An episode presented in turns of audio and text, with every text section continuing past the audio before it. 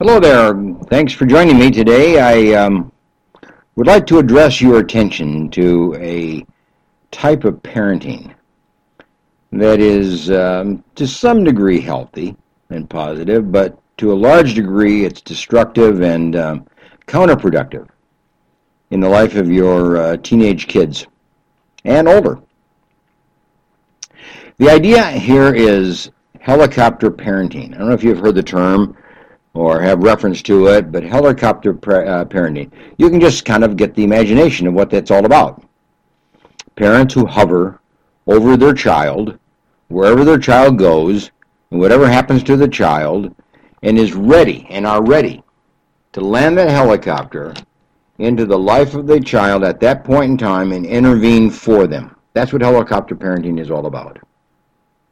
It's the idea that rather than to let the child kind of handle a situation, come on down and handle it for them, or certainly with them. Now, that's helicopter parenting. Here's what I'd like you to imagine a megaphone. Now, a megaphone is very small at the mouthpiece. And that's when your children are born and age two, three, four, and five. You know, that's where that's what represents by the mouthpiece of a megaphone. But as your child increases in age and increases in experience, that megaphone opens up and widens. And as your child goes into junior high school and into high school and then into college, that megaphone opens up widely which means that the child handles more and more situations themselves and you intervene less. Now, to some degree, as a parent, you never let go of your child. That megaphone always has a boundary that you represent as a parent and that you're capable and you're ready to intervene. But as a child gets older, you intervene less and less and less, and the child does more and more and more for themselves.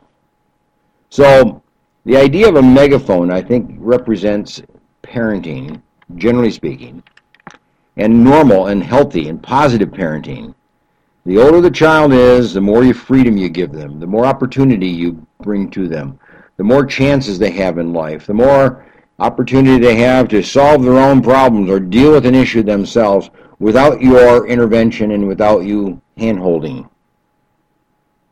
Now, if the child's overwhelmed, child over overstretched, overstressed, uh, problems that are way beyond their ability to manifest, to, to handle and to take care of.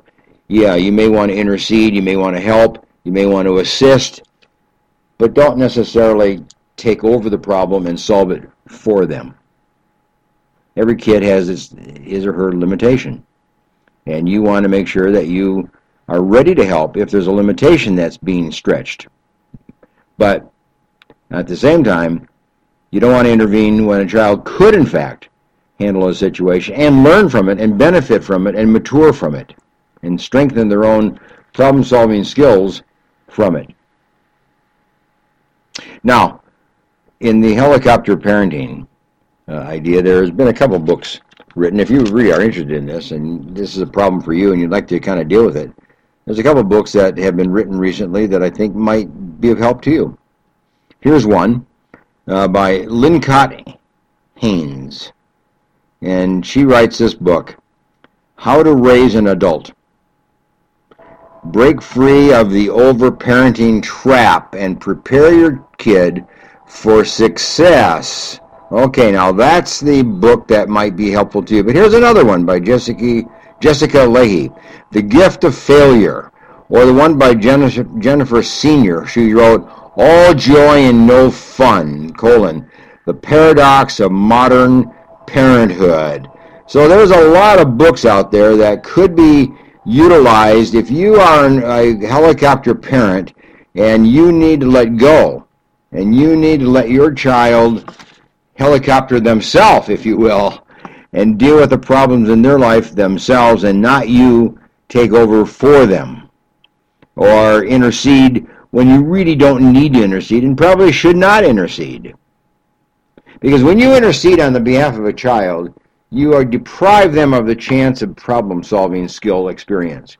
You deprive them of the ability to try to work things out themselves. Of course, they will work things out, but sometimes they won't. But so what? It's okay. So they lose sometimes. So they win sometimes. That's what it's like in life. And you teach this kind of life experience of learning how to be a problem solver and a decision maker and one to be independent and to uh, fend for themselves in situations that occur. Now, here's a guideline that might be helpful to you to kind of look at your own self. If you're a parent and your kid's in high school, your kid's in junior college, your kid's in college, and you are still going to the principal, you're still going to the superintendent, you're still going to the dean, you're still going to the teacher, the professor, and interceding for your child, you are a helicopter parent. Stop it. Get out of that helicopter. That's the world of your child. As your child enters high school, your child enters into the realm of early adulthood, early problem solving, early decision making, early independence. And they need to learn how to deal with the issues themselves. Talk to teachers, negotiate deals, work out problems, explain issues, and fend for themselves. No, actually, that doesn't start in high school. That starts in junior high school. And it might even start in fifth and sixth grade. But the point is that the older your child, the higher the grade level, the less you become involved in the child's life. You start to withdraw, you start to uh, withhold yourself and let the child take the reign and take the lead and deal with the issue first and foremost. Now, maybe if that child's been abused or been uh, attacked in some way by a teacher when they try to deal with it, yeah, you may want to intercede at a second level or a third level, but certainly not the first level. First level, kid intercedes for themselves. Second level, yeah, a call or maybe a letter or something might be helpful. A third level, if that really is a uh, problem, yeah, that might call for some intervention on the part of the parent.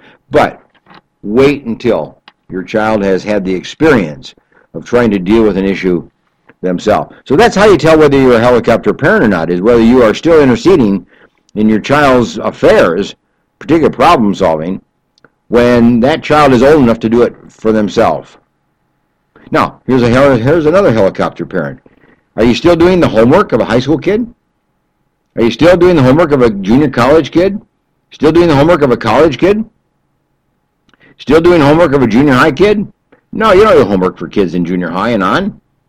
You might assist, you might give them some ideas, you might talk, you might open some doors, some ideas, and uh, start them out. But there they go from there thereafter. So stop doing their homework for them. Uh, you might be just a, a person of stimulation of ideas or opening some thoughts for them. But that point on, they take it and deal with it and obviously suffer the consequences. If they have a good homework assignment, they'll do well, get a good grade. If they don't, well, obviously they won't do well in the grade, and the teacher and they have to work it out together. So anytime there's a problem, tell your kid, go to the teacher, work it out. Come to some understanding, come to some compromise, come to some negotiated agreement. See if you can work out a deal. That's what life is. And that's what your role as a parent is to help them do that and to guide them and to maybe give them a few ideas, but then let them do it themselves and get and get the experience of winning, get the experience of succeeding, get the experience of working things out and feeling good about that. You see? Now, here's another idea about helicopter parent. If you speak about we, you know that we are on the soccer team or we are going, we are, then you're probably too involved in the life of your child and you're a helicopter parent. It's a hint that maybe you're too intertwined, you're too meshed with your child, enmeshed with your child. The idea is that your child's on the soccer team, you're not. The child's going to a soccer game and you're taking them or you're supporting them and you're going as a support. I mean, that's what it is. Separate out who you are and who they are. Don't be enmeshed. And they always say that, well, we are doing this, we are doing that, we are. Of course, there are times when we are doing it as a family. But if it's a child activity, it's the child's activity, it's the student's activity. And you are there and you're going along with as a cheerleader or as a parent support group or as a uh, backer up of the activity and the team and so on. But separate out your child from you And don't be that helicopter parent and doing your job way beyond the year and the age when you really need to. There was a time when you were needed, that's true. But there's a time when you need to withdraw and you need to avoid, and you need to back off, and you need to uh, turn over the reins of problem solving and decision making and negotiation to your child and let them do that. Whether that's with the police, a teacher, a principal, a professor, a parent, a friend, a neighbor, a youth pastor, you know, whomever it might be, help your child attack whatever problem it is and negotiate agreement, and, negotiate some kind of a settlement, negotiate some kind of an understanding. Your child will feel better about that. And you'll feel better about that as a parent as well. Are you a helicopter parent? Stop it, okay? Hey, go to my website, booksbyhedberg.com. Read my book, Doctor Teach Me to Parent. This would be a great book. If you are a helicopter parent, you know, get some perspective. You know, get get some uh, guidelines as to where proper parenting takes place and where you might become over involved in the life of a child. It's booksbyhedberg.com. That's my website. And the book is Doctor Teach Me to Parent. And um, might be a good book, you know, for you to look at. Hey, if you are in uh, Fresno, the Fresno Rescue Mission needs a few bucks. Send them some, will you? And designate it for Rescue the Children. They run a program, Fresno Rescue Mission, obviously works with adults, but they run a program for mothers and children. They put them up. Uh, they put them up in an old motel, which is now an apartment, and give them training, give them experience, and get them to be independent, and then move out on their own. It's called Rescue the Children. You know, send them some money. They need it. They do good work. They save a lot of kids, and um, this is a place you can feel good about and uh, learn about. If you if you're really interested, make arrangements to go visit, take a tour. They'll be glad to show you around. Rescue the Children is part of the Fresno Rescue Mission downtown. Take advantage of it. Okay, bye for now.